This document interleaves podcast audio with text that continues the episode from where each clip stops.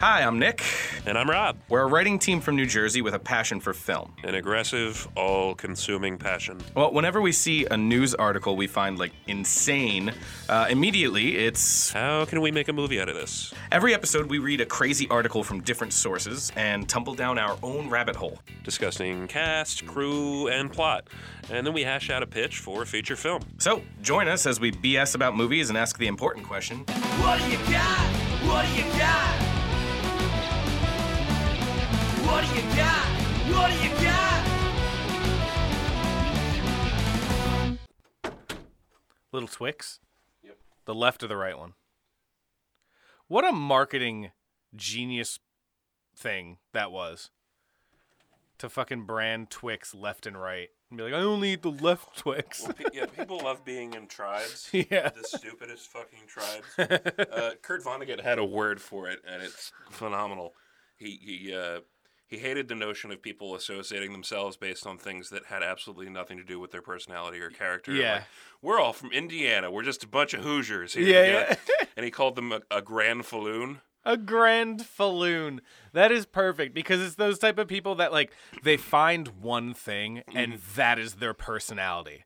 Yeah. Like, like they are obsessed with, for example, you're wearing a, a Monsters University uh, hat. They're obsessed with Pixar. That's their whole personality. That's all they talk about. That's yeah. all they do. It's all they decorate.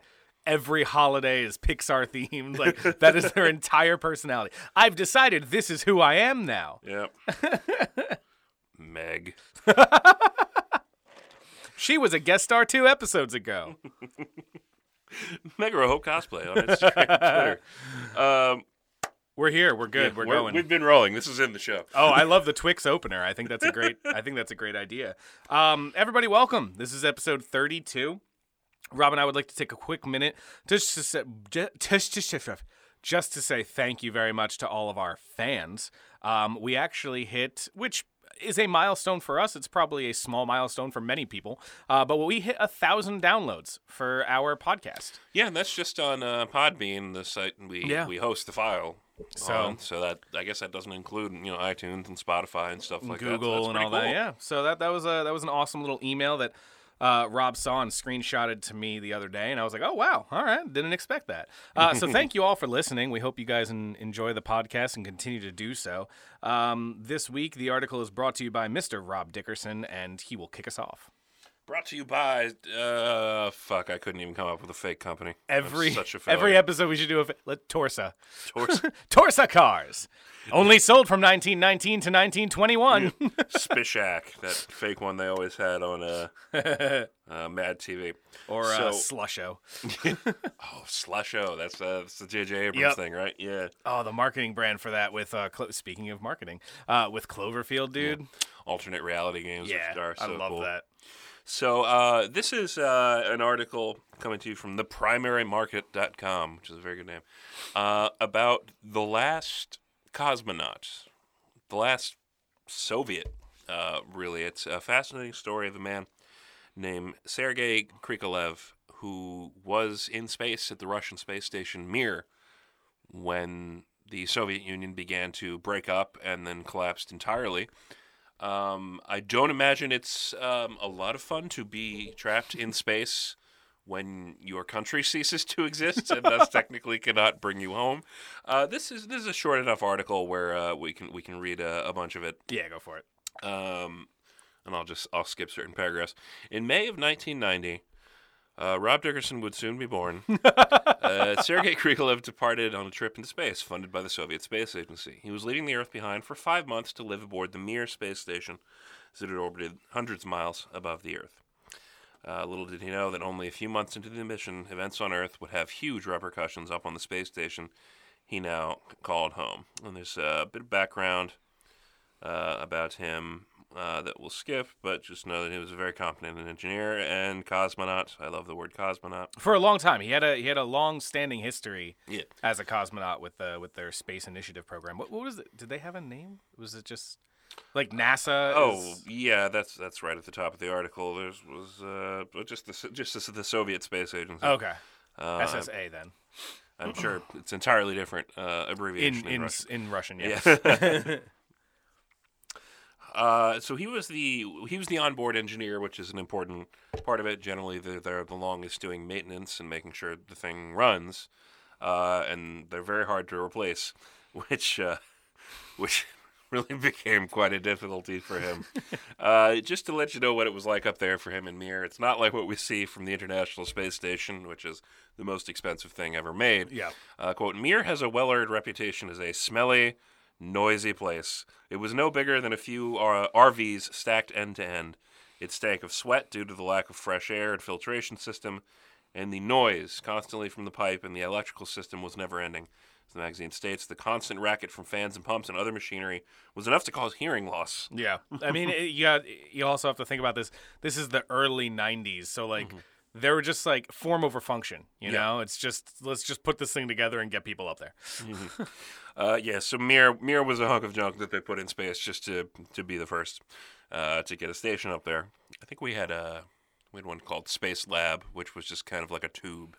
I didn't know that, actually. Yeah. It wasn't very good. It wasn't very good at all. Um, and there was much rejoicing. He was up there with a crew of three other people, uh, running experiments and whatnot uh, up there. They all went back down. He stayed up, waiting for the next crew to come back up. You know, the, the engineers are there long term. Other ones kind of cycle out quickly. Think of Matt Damon in The Martian. Yep. uh, with only one other companion, Krikalev was basically alone in space. News came from Earth. Uh, news from Earth was rare and hard to come by, but after a few months, he began to receive unsettling information. The date was August nineteenth, nineteen ninety-one, and times were changing in the Soviet Union, where Krikalev was from. Communist leaders of the Soviet Union had stormed Red Square in Moscow as a protest against Mikhail Gorbachev, the Soviet leader. Displeased with his reforms, the hardliners, led by Boris Yeltsin, uh, and a pop-up ad has taken over my has taken over my screen. I apologize. Quick, the sponsor. uh, you know, it moved me too. Uh, it said, displeased with his reforms, the hardliners, led by Boris Yeltsin, had decided to take action. The planet below watched as one of the world's superpowers began to fall apart. But, of course, this had a very different meaning for Krikalev, uh, for watched from above, wondering what this would mean for his mission and his life. Now, the most important thing to know about this is as the Soviet Union uh, broke up, all these different countries broke off from it and became independent, the Soviet uh, space program was based out of the Baikonur Cosmodrome, which is in Kazakhstan. Mm-hmm. Uh, so that's now... your only way up and down is in a country that you're no longer from, yeah. and doesn't really have diplomatic relations with the remaining Soviet Union. I, I think it's also a big point uh, that people, especially our age, you know, we were we were born in nineteen ninety, so we were babies, uh, but people our age need to realize just how absolutely huge the U S S R was, yeah. and the Soviet power, and and the fall of the Soviet Union in the early nineties was. That's that's a huge thing. This wasn't yeah. like, oh, well, it's now Russia. From, Good day. From deep into Eastern Europe to the Pacific Ocean. Yeah. Just an unbounded stretch of, of one nation. Uh, it, it's absurd. There's so many countries that spun off from it. Yeah. Uh, due to the revolution, Krikalev was told by space officials in Kazakhstan that the money had dried up. At that point, they did not have the money to get him back to Earth. This is the part that gives me so much anxiety throughout yeah. this article. So he waited and waited. And the months passed by above the space station, and Mission Control continued to give the same update. Stay where you are. But Krikalev knew that the time was running out, and he began to worry that he wouldn't make it out of this mission alive. Uh, let's, let's see, this is about his first mission. So this this is an important part of, of, of the psychology of this. Um, he did manage to communicate with his wife a few times from the space station. Uh, their conversations were... decidedly less romantic this time around, uh, as both were worried. Uh, it was only natural that the cosmonaut would worry about his wife, whom he had unintentionally left alone with their now nine-month-old child for far longer than expected. He was making only a meager state-determined salary, which translated to a few dollars a month. Uh, with the new inflation, uh, which was skyrocketing, he worried not just about his survival, but the survival of his wife and his daughter back on Earth. Uh, as ever more depressing news continued to filter into the station, the cosmonaut became stressed with each update, began to feel as if the end date for his mission was receding further and further into uh, from his grasp. This this is the part that, that baffles me, because I I never am good at understanding inflation. And I know the nineties is when inflation started to really skyrocket. Mm-hmm. and I I didn't do the calculations. Do you know what, like, a couple dollars, is it a couple dollars a month it said? Mm-hmm. Like, what does that in translate to? In terms to, of the, the buying power of what he had, like. What does that translate to into whatever currency U S S R was using at the I time? Think it was rubles at the time. It was rubles, right? Yeah. Uh, it was probably a few hundred, but it's in terms of inflation, you know, that had the buying power of me walking over there with what I have in my pocket now. Yeah. Um, inflation is bizarre. Like, I remember reading that um, in Germany during the interwar years, inflation got so bad that, like, a billion Deutschmarks wouldn't buy you a loaf of bread. Wow. Like, the, the money had no value. Jesus. Um, so some places are, are, are like that with value, but it's still a valuable currency, like Japanese yen. Like, yeah. You go to the supermarket and say, this is eight hundred yen. Like, what? yeah, yeah. That's like eight bucks. It's in Seinfeld when uh, when Kramer is buying his Japanese friends the hats. It's like, how much would this cost you in Japan? Uh, about twenty thousand yen. He's like, oh, they're practically free here. Uh, so the whole time that Krikalev was stranded in space, well, he was never exactly stranded. You see, there was a way out which he could have used all along, but he consciously chose not to. The Mir space station featured a Raduga reentry capsule. It was programmed to safely make the journey from the space station back to Earth. It was basically a life raft. Uh, Krikalev and Commander, oh boy, this is going to suck, Commander Artsebarsky... Oh, Russia. Had discussed using the capsule and quickly dismissed the idea. Having been trained for many years about the intricacies of the space station, they knew that leaving would leave the Mir unmanned, um, which essentially would probably deorbit, and you don't really know where it would land uncontrolled. Yeah. And also, it's a valuable piece of equipment. One um, of the most at the time. Yeah. I mean... It's a space station. Yeah. We take this for granted now because everybody's always at the I S S. But... It's like being in a Lamborghini in traffic and just deciding, eh, I'll just leave it here and walking away. uh, this part made me sad. Krikalev was finally given the news that a new crew was being sent up to the Mir space station after months of uncertainty. He had only one request from the crew at the time. He desperately missed the taste of honey, and he wanted the crew to bring some into space. Alas, when the crew members arrived in October, all they had was lemons and horseradish. I don't understand. Uh, I will. I will. Spoiler alert. I based my entire premise of my movie off of that one moment. It's the saddest fucking thing. He asked for one thing. He just thing. needed honey. He just wanted honey. The man has been floating for months. His muscles are atrophying. His bones Liter- aren't as hard. Literally floating. He's in zero gravity yeah. for this entire time. Uh, again, here's another sad thing.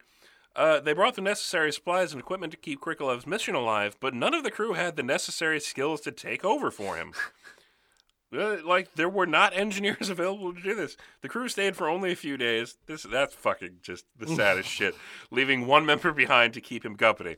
He's, he still had absolutely no idea when he would be allowed to go home. Uh, just oh, imagine being alone with your thoughts like that, like, there's one other guy, but he's got stuff to do too. Yeah. Like, your entire day is planned when you're when you're. Imagine the if they station. don't get along. Yeah, like they really butt heads the whole time. Because mm-hmm. the new guy's complaining the whole time. And he's like, "Bitch, I've been here for nine months." uh, so after more than seven months stuck in space, now this has all been just kind of him in limbo. Krikalev heard the news that would forever change his life and the lives of hundreds of millions of people. Soviet Union completely dissolved by the twenty-sixth of December nineteen ninety-one, effectively ending the Cold War. The home that Krikalev had left in May nineteen ninety-one would never be the same again, and he had no idea what this meant for his space mission. Despite the uncertainty of the politics on the Earth below, he continued to trust Mission Control completely, who continued to report to him that the funds were not there to get him back to Earth. He remained patient. I don't know how. uh, the last of the Soviets. Jesus. Yep. Uh, floating out in space, his uniform now bore a flag that didn't represent any country, and he was carrying out a mission for a government that no longer existed. Uh, That's the... so mind-boggling. Mm. Like, when he returned, they talk about it in the article, when he returned, it's like, you mm. know, he goes back to Leningrad, and he's like, oh, Leningrad. They're like, no, no, no, mm. Saint Petersburg. Wait, what? Uh, the new government uh, tried uh, unsuccessfully to sell seats on the space station to tourists to raise the funds needed to bring him home, uh, you know, to send up a full mission with a full complement to be able to swap him out, uh, and also to train another engineer. There simply was not someone who could do what he did. Uh, it's now in March nineteen ninety-two. uh, three months after the U S S R fell. He'd been there for ten months. Yeah, I believe the the the country initially fell on December twenty-sixth of nineteen ninety. So the day after Christmas is like the official yeah. ending. ninety-one, yeah. sorry. Um, so he's now reached double the amount of time he was scheduled to be there for. His body is getting weaker. He's becoming increasingly aware of the many negative side effects of living in zero gravity for so long. You know, we recently wrapped up that experiment with a set of twins, yeah. one who remained on Earth and one who was in space. And like, yeah, he's shorter. He's like an inch shorter now. Zero, your body is designed to be here. Yeah. Space sucks. um, it is the only place, minus Australia, where everything is trying to kill you at once. Uh, so things uh, finally began to stabilize politically uh, as the new governments formed and actually collected taxes, were able to pay for anything, and the economy stabilized. Mission Control radioed the space station to give him the fantastic news.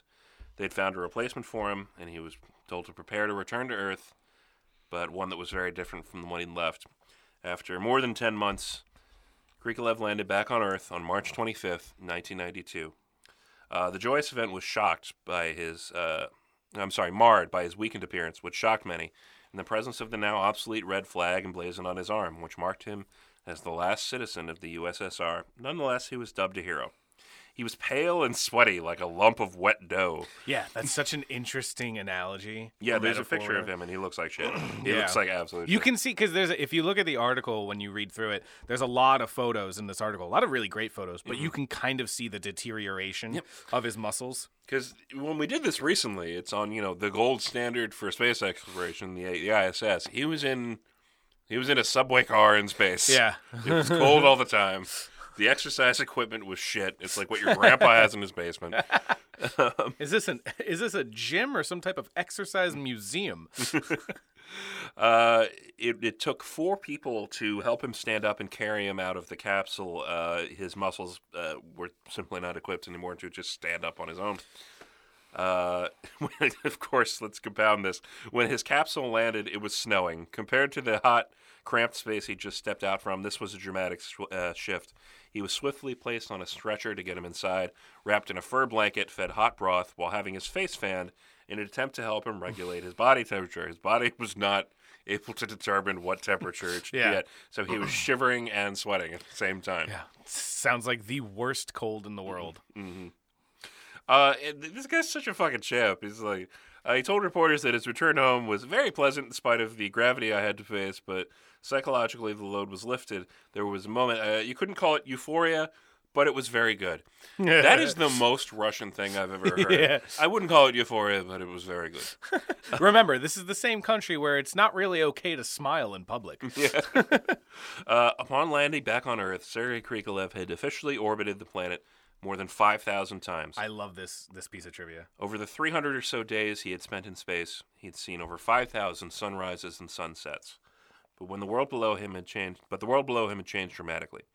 When he landed, it was in a place called Arkalik, in a part of a brand new independent Republic of Kazakhstan, a country that hadn't existed when he last stood on solid ground.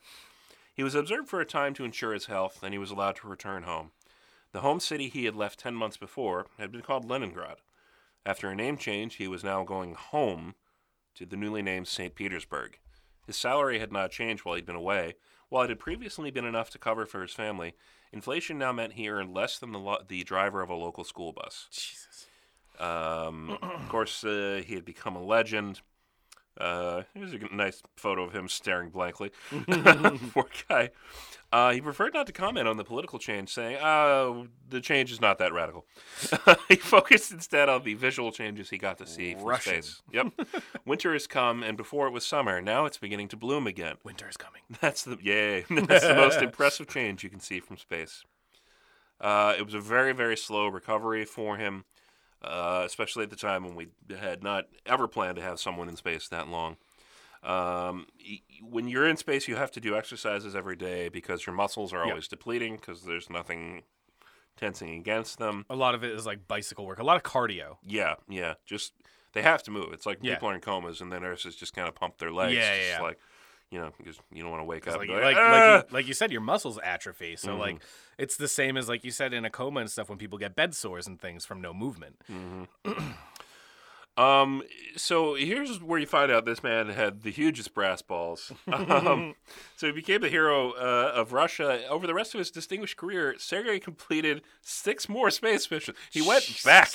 He was part of the very first long-stay mission aboard the I S S in two thousand, as well as the eleventh I S S mission in two thousand five. Stop going to space. I, I have a feeling, cosmonauts, astronauts, and stuff, I feel like it's an addictive thing. To go back up. It must be. For all these people to do this, for how dangerous it is, it's got to be addictive to be up there. Hmm. I can't see it not being, you know? Oh, I'm sure. It's There's a short list of people who have ever gotten to do what you do. Yeah. It's completely different from your entire existence. Yeah, anything yeah. else. Yeah. They were all they were all flyboys and jockeys when we first started, and I can't imagine it's much different now. Yeah. They're just more specialized. uh, so Sergey's received medals from both the Russian Federation and NASA uh, for his work in space. And finally, in two thousand fourteen, the Winter Olympics, which were held in Sochi, Russia, uh, Sergey Krikalev was chosen to raise the Russian flag during the opening ceremony. It's a tremendous honor. Over the course of his long and successful space career, he spent eight hundred three days, nine hours, and thirty-nine minutes in space. Despite the anxiety of some of those minutes, Sergey Krikalev doesn't regret it, regret a single one. um, so I admire the shit out of this man. And as soon as this like popped up when I was stumbling through the internet, I sent it yeah, to Nick. Because I, I still can't wrap my head around the whole thing where he was up there for three hundred days but saw five thousand sunrises and sunsets. Mm. I get it. I get it from a logistical scientific standpoint, mm. but I don't get it. You know, like it feels like time travel to me. It's Ugh. insane.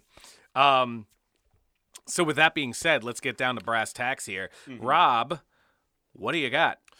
So, um, I'm a big fan of movies like The Martian, obviously, th- uh, that occurred to me. Um, that's it's, that's a bit more of a desperate situation, though. This one was, you know, anxiety and uncertainty, um, where you're like, yeah, I'm I'm, I'm probably going home. Like, it's just very weird. They call and, every week, hang on, we'll get you home soon. Oh, okay, no problem. Yeah. It's It's always got that, like, you know, hey, I was scheduled to work uh, eight hours today, and, and someone was supposed to come in and take the next shift, and I'm I'm still alone here on the store. We're at hour ten. Uh, what do you mean? We'll, we'll we'll get you someone soon. Just hang tight. Okay. Uh, I'm the only one here. Okay, hour twenty-two now. Uh, I haven't bathed. Yeah, I'm very. I can't leave. People keep coming in, and I know if I leave, they're gonna steal things. That's a movie right there. A retail employee just stuck in a store. um, so uh, I started uh, toying with the idea of a movie um, that, of course, really will only have one character in it. Okay, which is uh, very difficult. Um, I like character studies like that. Um, so I decided to go with Steven Soderbergh as director. That's who I went with last episode. uh, because I don't know why that movie he did, The Informant with Matt Damon, kept going through my head. I've never seen it, and I've always wanted to. Um, and of course, it's a movie with a large cast, but it's, it's so hyper-focused on this guy and what's going on in his head. Yeah. A lot of voiceover. But uh, it, it's it's an extremely lonely film, despite the fact that there are always other people interacting right. with him in scenes. Um, I don't want to use known actors. Okay.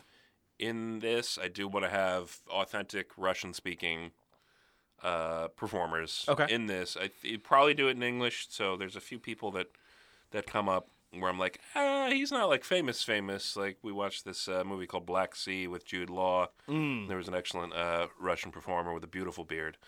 Yeah, that, that was a sleeper hit, that movie. That yeah. was really good. Uh, I, for, I forgot to write down his name, but he, he occurred to me. I'll, I'll try and look it up as we go along. But, um, yeah, uh, my movie uh, is called The Best-Selling Show, uh, which is a line from David Bowie's Life on Mars. Nice.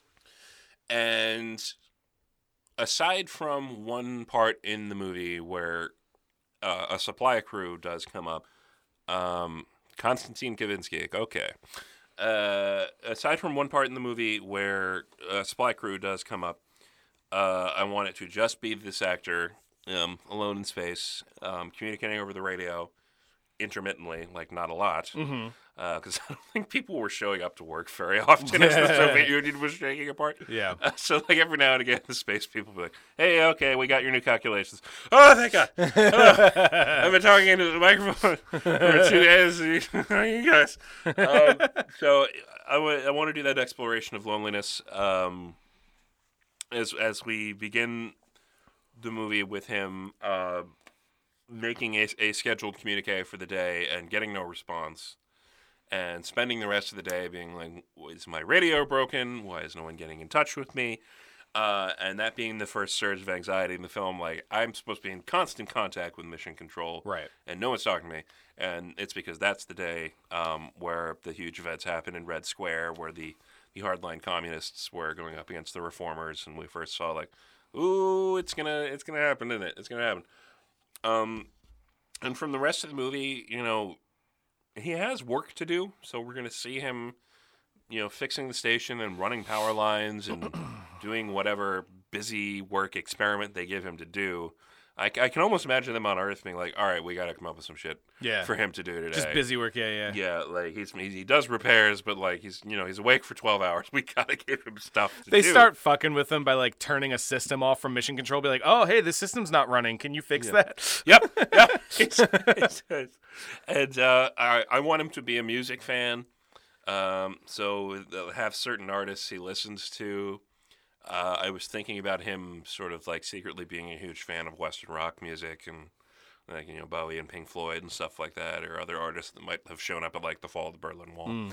Uh, so he's got a few tapes up there, and uh, those that's all he's got, and he kind of wears those out over the course of the movie, and we're getting tired of hearing them too.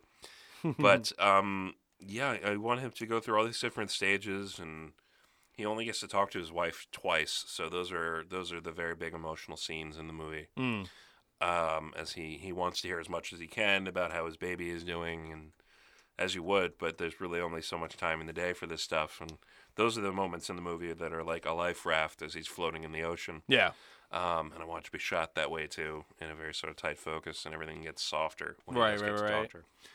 Uh, it'd be it'd be interesting if you kind of go the route of twelve Angry Men, where you bring in the focal length of the lens throughout the film. It just gets tighter and tighter, so it's closing in on him.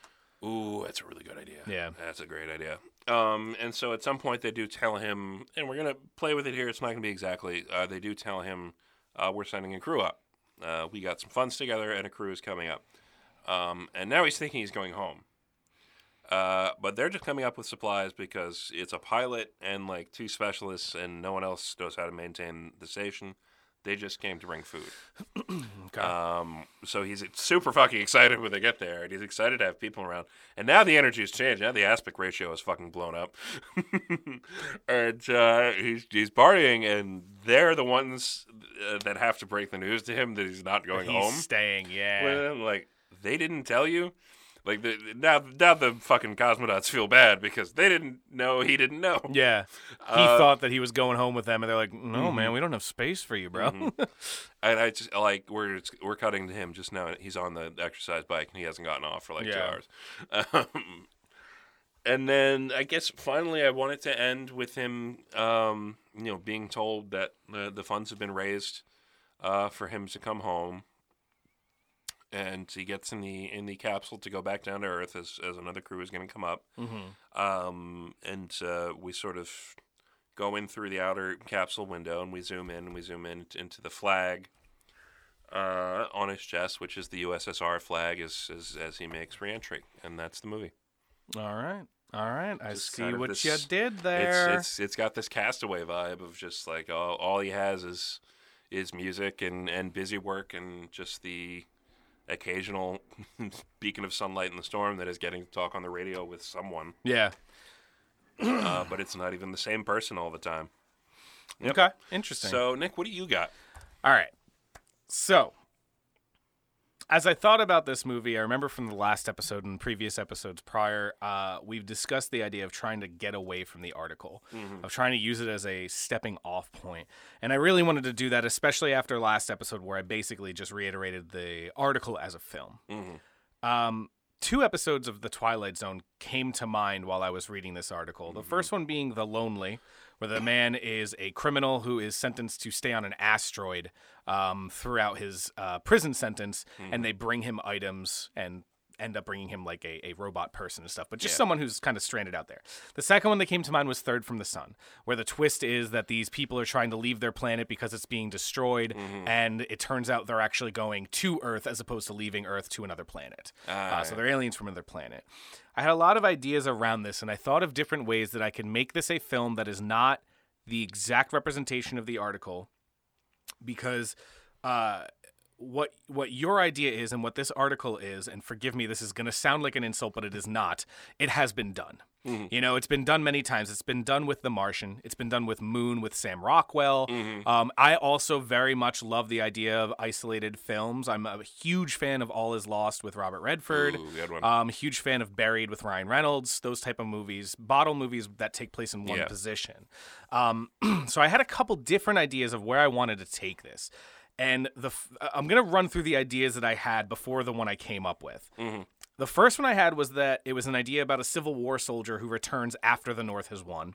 So it was going to be like a different story where returns like... Returns from where? So like some somewhere, like maybe the mountains or Chihiti. Something. Yeah. Returns from the mountains or something and finds out that the North has won, and he's a, he's a Southern Confederate soldier, and he has to live with the changes in life. Uh, but as I thought about that, I was like, mm, I don't kind of want to make... the Confederacy heroism. Yeah. So I don't want to do that. It's also kind of the movie Cold Mountain. Yeah. Oh, I completely forgot about that movie. I haven't seen that in years. Uh, the second idea I had was a sailor stuck at sea during a war. Mm-hmm. The other idea I had was an astronaut who returns after a natural disaster destroys his city. Um, oh. So I was going to wow. go something like that, but I was like, mm, Roland Emmerich can do that. I'll leave that yeah. to him. Um, so the idea that I came up with is actually about a scientist who is studying a new plant that is uh, in remote Antarctica, and he's all by himself, and he and a bunch of other scientists have discovered this plant, and he's there to kind of research it and study it and see what's going on as the plant begins to pop up around the globe. Hmm. But the problem is that this plant is actually extremely toxic and dangerous if not in the right environment. Okay. So in Antarctica, this plant poses no threats whatsoever. But in northern countries and stuff where it's a little bit more dr- uh, a little bit more wet or, you know, mm. hot or anything like that, the plant poses a threat of either toxicity mm-hmm. or maybe uh, it releases some type of pheromone into the sky. I kind of wanted to stay away from that because I didn't want it to be the happening. The plants are killing people. Oh, my God. um And I toyed with the idea of it being kind of an alien species as well. Uh, of course. In tune Always with, Antarctica. In tune with uh, The Thing, obviously, yeah. as well as one of our favorites. Well, The Thing is also a favorite, but as well as one of our other favorites that we watched together, Arrival, mm-hmm. um, where there's kind of this something going on that we don't truly understand. So I've asked way more questions than I've answered. Yeah. But my premise is basically a scientist is sent to a remote area in Antarctica to study this plant. Uh, the plant then begins to pop up all over the planet, but in warmer areas. Um, the idea I came up with was that it depletes oxygen or something and it yeah. endangers life. Um, we we might have to change the MacGuffin because there's only two species of plants in Antarctica. Like, plants don't really grow anywhere but the coastline. Correct. That's why I think it's going to be an alien thing. Yeah. Um. So like there's a grass and a moss. Yeah. The the the premise basically, and that's again, that's one of the reasons that he's down there to study it because yeah. suddenly a plant has popped up in Antarctica. Just like in the like in the tundra, like out there in the frozen desert. Yeah. Exactly. Yeah. Um, it would be weird as shit. Yeah, and I'd, that's, I'd probably burn it. And that's basically the premise: is that he's stuck in Antarctica and he can't return because basically everyone is dying where mm. he's from. Um, and you know, I have a bunch of questions about like, look, is it aliens? Why can't they destroy the plant? Why can't they uh, just burn it or something? So he's accidentally like in a safe room. Yes, exactly. But it's Antarctica. Yes. Um, so he is still in danger, but it is basically about him actually not being able to leave for his safety. Mm-hmm. As opposed to he can't come back for other reasons. Mm-hmm. Uh, so my director of choice is David O. Russell. Oh, cool. Uh, and my cast confer- uh, consists of two people. Uh, Riz Ahmed as my scientist, Riz. And then Emilia Clarke as his wife, who we, or no, I'm sorry, not his wife, a woman he starts speaking to over the radio. Uh, we glossed over this in the article, but in the article, he's speaking to a woman over the radio while on the space station, and she ends up, they end up falling in love, and he beco- she becomes his his wife. Um, so that's that's kind of the two characters in my movie. Um, I was looking for a way to make this about possibly the nectar or something, which is why the idea of the honey came to be a big proponent for me. Oh, I was I was wondering when you were going to get yeah. to that. Yeah. uh, so the idea was that possibly the nectar or something, or it could just very well be the idea that there's something from his previous life that he truly misses. Mm-hmm. So the name of my movie is The Taste of Honey. Um And and that's basically what I have, but it's... People again, are going to walk into a very different movie than they expected. And again, that's that's what I'm looking for, because I wanted to make it different from the article. Mm. But as I said, I've asked way more questions than I've yeah. answered, so I need your help answering these yeah. questions. I th- This is the first time since we had that dis- discussion about trying to pivot on things that I very intentionally didn't want to change a lot. Hmm. Okay. Um, because I sat here thinking about, like, oh, I could do something like the movie Life, or, you know, stuff like that. That's another one I forgot to mention. Yeah. yeah. Um, God, I just, I honestly really enjoyed the story of this guy. Yeah. And I just kept picturing movies like The Terminal and stuff like that. Yeah. Where, which Stuck is a, a similar premise. But, you know, you mentioned it's been done before, but I, I want fewer things to play off for this guy. I keep I keep going back to like what it's like day after day in either of these situations, and it's it's absolutely bizarre to me to have no social contact most of the time. Um, and that can be done through either of these films, because mm-hmm. um, either area is both fully isolated. Yeah. Um, but yeah, that was just the reason I wanted to stay away from the space aspect, because it felt to me like it's been done so many times, which is interesting because this is a true story. Can we come Can we come up with a third place? Because Antarctica has been mined a bit as well. True. And we will come perilously close to just riffing on The Thing, because it's hard not to riff on The Thing. Yeah. So if he's not in space when something happens that he can't come home, and he's not, you know, in Antarctica on a, a base, uh, a research base. What is the what name? What kind of place could he be? What is the name of that mountain region that is, there's no humans on it, because it is, um, it, the, the the rock formation is so strange. Do you know what I'm talking about? There's a, there's a mountain region somewhere out in the Middle East, I think. Mm.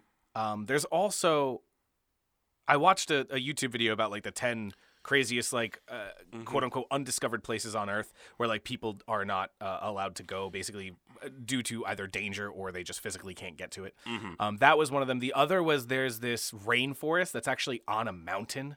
Oh, shit. In, like, in um in Africa or something like Sounds that. like Marvel Comics. But, yeah, it's literally, like, it's on a gigantic mountain and it's a rainforest on top of it that's almost impossible to get to. So we can do something isolated like that. There's do you no know, people. Do you know what might be a good idea to t- to take things in a slightly more fantastic direction? Mm. Is, you know, he we we talked about Sergey seeing sunrises and sunsets and hearing about what was happening below, mm-hmm. um, but not really seeing a change in the Earth. What if we do a movie about a guy who's on an observation platform, and it is an atmospheric observation platform, like above the, the Earth? Um, it, it's yeah, it's not in space. Yeah. He he's he's basically on this kind of like weather uh, weather research station that is floating, um, kind of okay. like kind of like a permanent like weather balloon type structure, and he can actually look down with his with a telescope or with binoculars or something. Yeah, probably, probably not binoculars, probably telescope, and see things that are happening. Hmm. But he can't get down because his country has gone to war and it's restricted airspace as the country is shaking itself apart in civil war. And they can't send up plane, a plane, probably higher than a helicopter can get. So they can't send up a plane to get him. So now we've added a, an element where he can actually see things that are happening below, but is utterly and completely unable to influence them and is detached from them. Hmm. I mean, I'm, I'm down with that. By the way, the, t- the two areas that I was thinking of uh, is, I'm going to butcher this name, uh, Tsingui de Bemara uh, National Park in Madagascar, which is basically like it looks like an alien rock formation. Like, this is literally... Oh, my God. Like, you can't go there because it's too impossible to climb or go to. It looks sharp. Yeah, it's incredibly sharp. Yeah. Uh, and the other one was Mount Mabu Rainforest in Mozambique, Africa. Mm-hmm. This one is ridiculous just because of... It's literally... I'm showing Rob a video real quick. Mm-hmm. Uh, it's a it's a rainforest on top of a mountain. That's it's sick. Ridiculous. Yeah, I don't want to um, go to there. yeah. But yeah, no, I like that idea. It's kind of an atmospheric thing. So sort of like a space station kind of floating. Yeah, just very it, visible to the naked eye because it's not that far away. Yeah, it's more like the, this more tantalizing notion of like complete isolation, but it's right there. I think it's that, so much closer. I think that's where it actually also works better because it is so close. Why can't we can't reach that guy? Why yeah. can't we reach him? He's right there. And from his point of view, it's the same thing. I can see the ground. It's not. Yeah. It's not quote unquote that far. Yeah. So why can't I just? If I use home? the observation equipment, like I can, I can sort of see my wife. Yeah, like, she's yeah, right yeah. there. She's very small. It's not a very powerful telescope because I'm up here to do wind readings. I can see her. No, I like that. I think we can work with that a lot. Um, so why is he being stuck? I I, I think if we're gonna riff on the fall of the Soviet Union, it's probably like a, a like Are a we? civil war. Like there's a civil war in his country, and okay. it's completely restricted airspace, and they can't get an aircraft up to him. Ooh, okay, yeah, yeah, yeah. Because hey, there's there's no there's no civilian flights happening. So do we put can... this in the future a little bit, just so that it's not something that's happened in history? Yeah, yeah. Okay. Well, yeah, a little bit further in the like, future, like twenty fifty or something. Nothing crazy. Yeah, it's just like yeah, it's it's a good idea. Yeah, it's, it's a high altitude Uh, weather observation and experimentation platform. Yep. It's pretty basic stuff. It's like any... Turbines, wind balloons. Yeah, Farsi outposts we have, any Antarctic outposts we have, same thing, except we're doing stuff uh, right in the atmosphere. Yeah, yeah, that, he's you know, studying normally... atmospheric changes yeah. and weather and things like that. Mm-hmm. Um, so and, like, he does have to wear kind of an almost pressurized suit sometimes when he goes outside of the of the habitat on that. How do we get him there? What's the actual science behind that? Because it can't just be a plane unless he drops... into the, like, if he jumps out of the plane mm-hmm. with a parachute, that's the only way I can think of him getting there. Yeah, helicopter can't go that high. Maybe in twenty fifty they can. Yeah, I'm trying to figure out a way like that that he can't parachute. Yeah, uh, I guess it would have to be high orbit enough where you can't just sort of jump off and parachute. Yeah, like, if you have a halo jump, or it could be an air balloon. Yeah, could do an air balloon that gets him up there. Mm-hmm. Um, something like that. Like, yeah, there's definitely. Maybe there's like a skyhook type system. Yeah, yeah, yeah. Guys like, Dark all right, Knight. So you're gonna, yeah. So you know, you throw the thing over the edge, and the plane has a hook at the top, and it's gonna pull you. It's gonna go as slow as possible. I like that. I yeah. like that. Because he's at just a high enough altitude where it's like, I can't just jump with a parachute. Yeah, yeah. I will die. um, I have the idea. A title just came to mind, which is just Stratosphere. Ooh. Um, write it down. All right. So the. Do we kind of hint at the idea of a civil war while he's going up there, while he's prepping, mm-hmm. and then it breaks out during? Or is it something that's kind of completely there blindsiding be, there him? There be political protests and stuff going on. Things going on that yeah. happen, and he's he's still going up to test yeah. wherever this country but this has is. been happening. Yeah. yeah, so the civil war has been going on for, let's say, like even ten, fifteen years, mm. and then suddenly the catalyst happens. Mm. And now no one can go up to get him. What is depleting for him? I'm guessing it's going to be, well, I would food. say, yeah, basically food, right? That's yep. going to be the main thing. Mm-hmm. Food and water wouldn't deplete because he can figure that out from like the clouds oh, yeah, yeah. and all that stuff. Condensation and shit, yeah. Um, so it's basically just food being depleted. I want to bring in the honey. The honey has to show up. I just like the idea of the honey. Um, uh, you know, I, uh, one interesting thing I, I know about space, and I, I don't know if it applies at high altitudes as well, as well, it might. But I know in space, your your sense of taste uh, is really, really dulled. Really? So, like, hot sauce is a big thing for them. Huh. That they put on a lot of stuff because, like, they can really taste it. Huh. Interesting. It's powerful enough. I'm, I'm, I'm wondering if we should move away to honey to, like, just the taste of something very strong. Yeah. Yeah, that'd be great. He could also somehow maybe, like, grow it. With uh, grow it with flowers or something like you know. Tries, tries like grow a pepper. Maybe he has maybe he has a uh, a beehive up there with Ooh. him if they can survive that yeah. you know altitude whatever some type of special man made mm-hmm. building or something where he can be a beekeeper. Um, oh the poor bees. why are we up here? Um, that's so a lot. That's a lot of work in space to have an apiary. just, just so he can have honey. Yeah, um, he's gonna have a lot of flowers and shit too. This, this is actually gonna be a waste of resources, Dave. Okay, I like this. Now let's let's let's phase this together as a full film. How so he gets up there, the Civil War has finally hit its catalyst as he's been up there maybe a couple months. Yeah, we've we've gone from like protests and, and a lot of uh, stuff happening in the streets to like the actual outbreak of, and, of a full-on war. And since he's still quote unquote on Earth, he has more access to kind of these issues and things. Mm-hmm. And um, maybe that as he's like, as all this stuff is unraveling for him, he's now starting to question like, okay, well, when, when can I come back? And they're mm-hmm. like, well, you know, they're, they're trying to like kind of jump, up, uh, dance around the question. Mm-hmm. Uh, you know, like right now it, it, we can't do it just because like, uh, it's restricted yeah. airspace. We can't get someone to you. It's restricted airspace. There's not a government really. Yeah. Uh, there's, so there's no, there's no money. We don't have an economic system right now. Yeah. Uh, we're barely keeping the people fed just through like distribution centers. Uh, it's incredibly dangerous, and we just do not have the facilities to send you. I think at some point it should be so dangerous down. I'm I'm I'm feeling a little bit like Argo, mm-hmm. where like it's so dangerous on the streets that maybe the building where Mission Control or whatever it would be for this uh, is in is actually being like rioted. Yeah. And at that point, like he loses all contact yeah. with them towards like the middle to end of the second act or something. Yeah, because civilian government, you know, the, the you know the space agency would be a part of that. It, yeah. That completely goes away. The military has no interest in running it. Yeah. Maybe there's just one person that's actually like hidden from the yeah. riots, and he's still being contacted by yeah. them. That Doing could be... the necessary calculations and sending them yeah. to him to keep everything running. From like the safety of like a- an outpost that no one knows about or something. Like mm-hmm. they're staying away from all the riots and stuff, and it's Good. getting really dangerous down there. Mm-hmm. You know, like the military has released tanks and soldiers and the army to try and stop these civilian yep. riots, and things are being burned.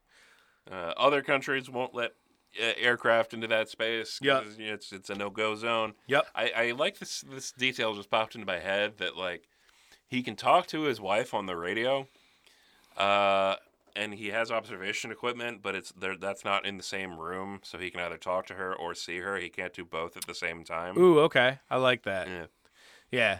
So yeah, it's a very basic setup. He doesn't have like a huge Tom Cruise floating because he also platform. Because he also wasn't supposed to be up there that long. Yeah, he was only supposed to be up there, let's say like three months, mm-hmm. if that. And then in, in the in like uh, after about two and a half months is when it happened. Yeah. He was preparing to be brought back down. He, he, I like the notion that he's a maintenance guy. Yeah, like, he's not even like an actual scientist. Yeah, yeah, like manning the thing. Like he's, he's just there to control the numbers and make sure that everything yeah. works properly. Like he was, he was supposed to be there for a week. Yeah, like, yeah, yeah. Doing all these repairs and installing a new like unit.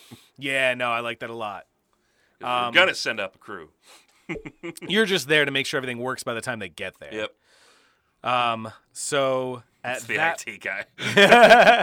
At that point, now that everything's being busted off, so the person he's being contacted by via radio to like help him there, mm-hmm. are we making that the wife, or is this someone from Mission Control who's kind of like, I need to make this guy is still up there and these riots are like destroying everything. Yeah, different I need characters, to, yeah. different characters. So we should have three characters at least. Mm-hmm. Our main character, his wife, and then the, let's say, Mission Control person. Mm-hmm.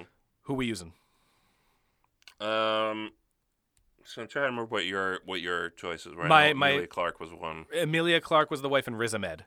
Riz, okay, I like Riz. Yeah, I love Riz. He's so good. I want to see Sound of Metal. I haven't watched that yet. Yeah, me neither. Um, I like the two of them. I mean, do we want to just bring in your one guy, and then we can have the three? Um, or do we, we want to do that? I'm trying to think of other people.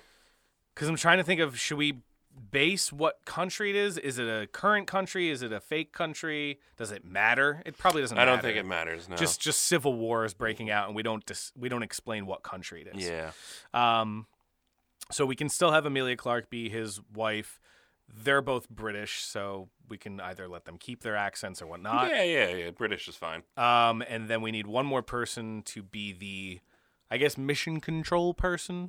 Mm-hmm. And uh, it should probably, I, I, it's not someone that's actually, like, in charge of mission control. Like, it's not his main contact. Oh, yeah, yeah. It's someone who happened to grab the radio before the riots started in the building and, like, the citizens were killing people. Yeah.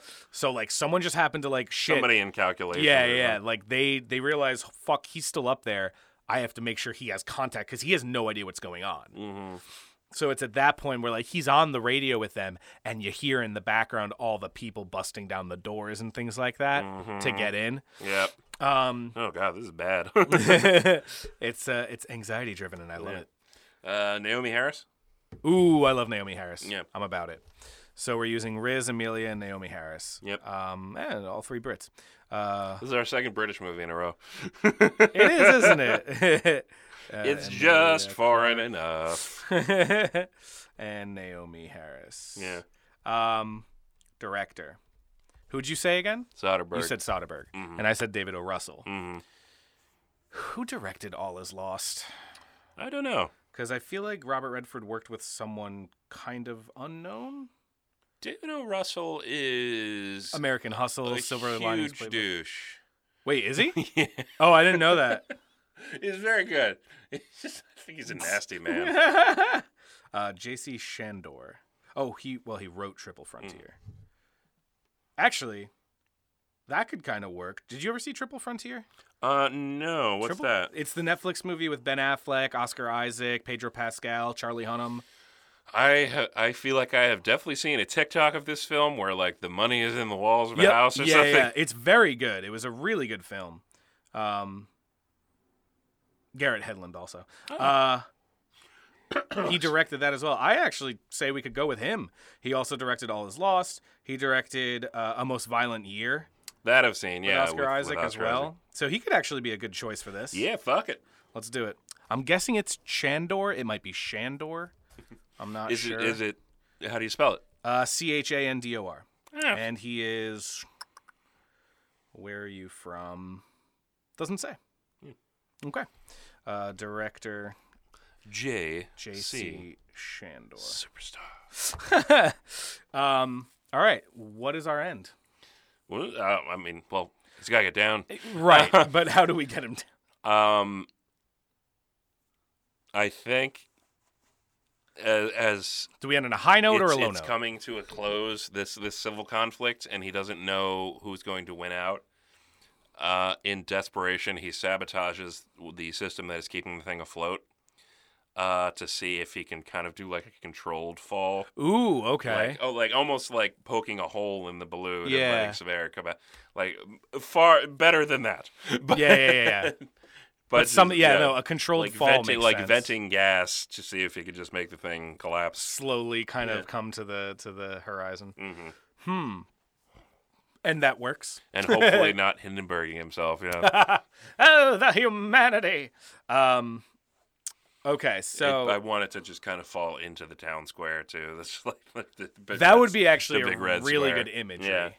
Um, you have it just kind of like crash... Not crash, because it's not going to come down as, super as hard. As a new flag goes up. Yeah, as a new flag in the town square goes up, this... What, what should we even go? Station. It's not a space yeah. station. Platform. Platform falls to the ground and, like, right in front of it. And he comes out. Now, do we end on a high note or a low note? Because I have an image in my mind of as he lands and gets out, he's kind of being tackled by the rioters. No. Nah, I think if the flag goes up, then things are have stabilized. That's true. Yeah. That's true. So we just end it with him kind of... But, yeah, like, what what is the end for him, though? Like, does he just get out and that's it? Then we run cut to credits, or...? Well, I guess, uh, I guess his wife would be there. And, like, meeting the person he, he's been talking to on the radio would be good. Yeah. So we do something where, like, he's on the radio with them as he's coming down to mm-hmm. the, the ground. It feels very much like... Um, collapsing a statue. That I was kind of thinking Captain America... When in the in First Avenger, when he's like flying the plane into oh, the, yeah, yeah. the ice, he's talking to Peggy. So he thinks he might die, but he yeah. doesn't. Yeah, it's kind of hard to crash something at a controlled fashion. um, Yeah. Okay. I think we have something there. Um, basically, it's just a, a study of isolation and, and what happens to someone as they're yep. as they're helpless in a time of tragedy. Yeah, and much more tangibly able to see what's, what's actually happening. happening. Yeah. Yeah. Because instead of being up in space where he can't see anything, there's no kind of connection. Yep. Besides just being able to see continents. He's just way too high. Yeah. He can see. From where he is, he can see the city, yep. and he can kind of see the, the, the bombs, the fire, and all that stuff, mm-hmm. and everything blowing up and all that. Oh, this could be interesting. So our movie is called Stratosphere, yes, starring Riz Ahmed, Emilia Clarke, Naomi Harris, directed by J C. Chandor, and uh, J C. Chavez. uh, and I think that's what we got. It sounds like it. Uh, all right, so yeah, Stratosphere is a good name. Yeah, I like it. Um. Yeah, let's, I was trying to think of. Well, did, I know you liked the whole honey thing. If that's if that's something he didn't have to throw the, I'm trying to think like how we can throw that into the. Yeah, I don't somehow. know if it's gonna. I don't know if it's gonna work, but uh, mm-hmm. it was just it was such a sad moment in that article. Yeah. All I want is honey. Just bring me a little bit of honey. And yeah, we got didn't. you. Oh, we forgot the honey. Poor Sergey. Yeah. Well, if, you, if we want to end on kind of a laugh, that could kind of be like the last line of the movie. It's like, uh, you didn't happen to bring any honey or whatever honey it is. Yeah, I like that. His wife has a little bottle. Yeah, he's like so, he's so nuts from like the, the random food that they do send up to him yeah. on just an emergency balloon. It's just like. Like M R Es, just yeah, yeah. like peanut butter and chalky beef. It's like, I need something fucking sweet. Give me something with a taste, yeah. please. Why is why am I thinking about honey all the time? I love it. Awesome. It's a pretty good little movie. I like yeah. it. I like it. I think it could be a really good study. It's very, it's a more, I would say it's kind of a more lighthearted version of our Collier Brothers with isolation in terms. Mm-hmm. Um. That one I can still friggin' picture vividly, that movie. Oh, they died.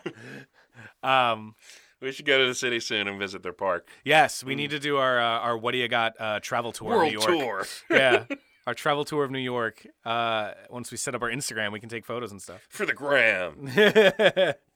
uh, all right, awesome. You got anything else?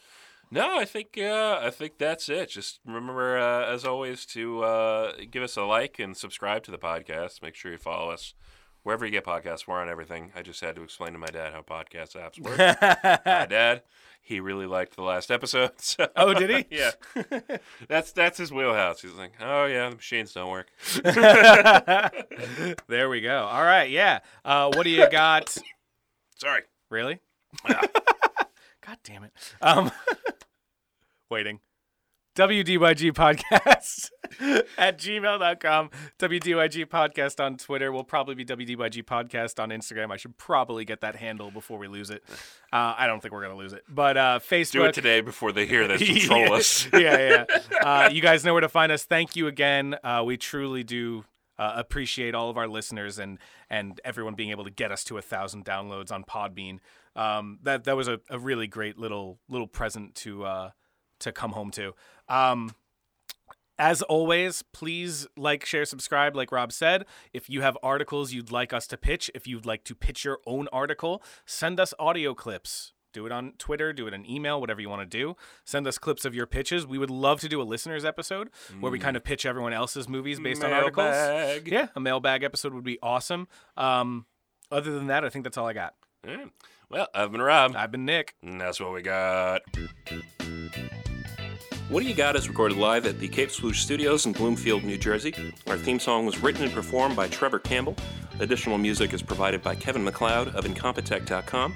And our wonderful logo was designed by Gabby Weiss. You can find her on Twitter at, at Gabby Weiss.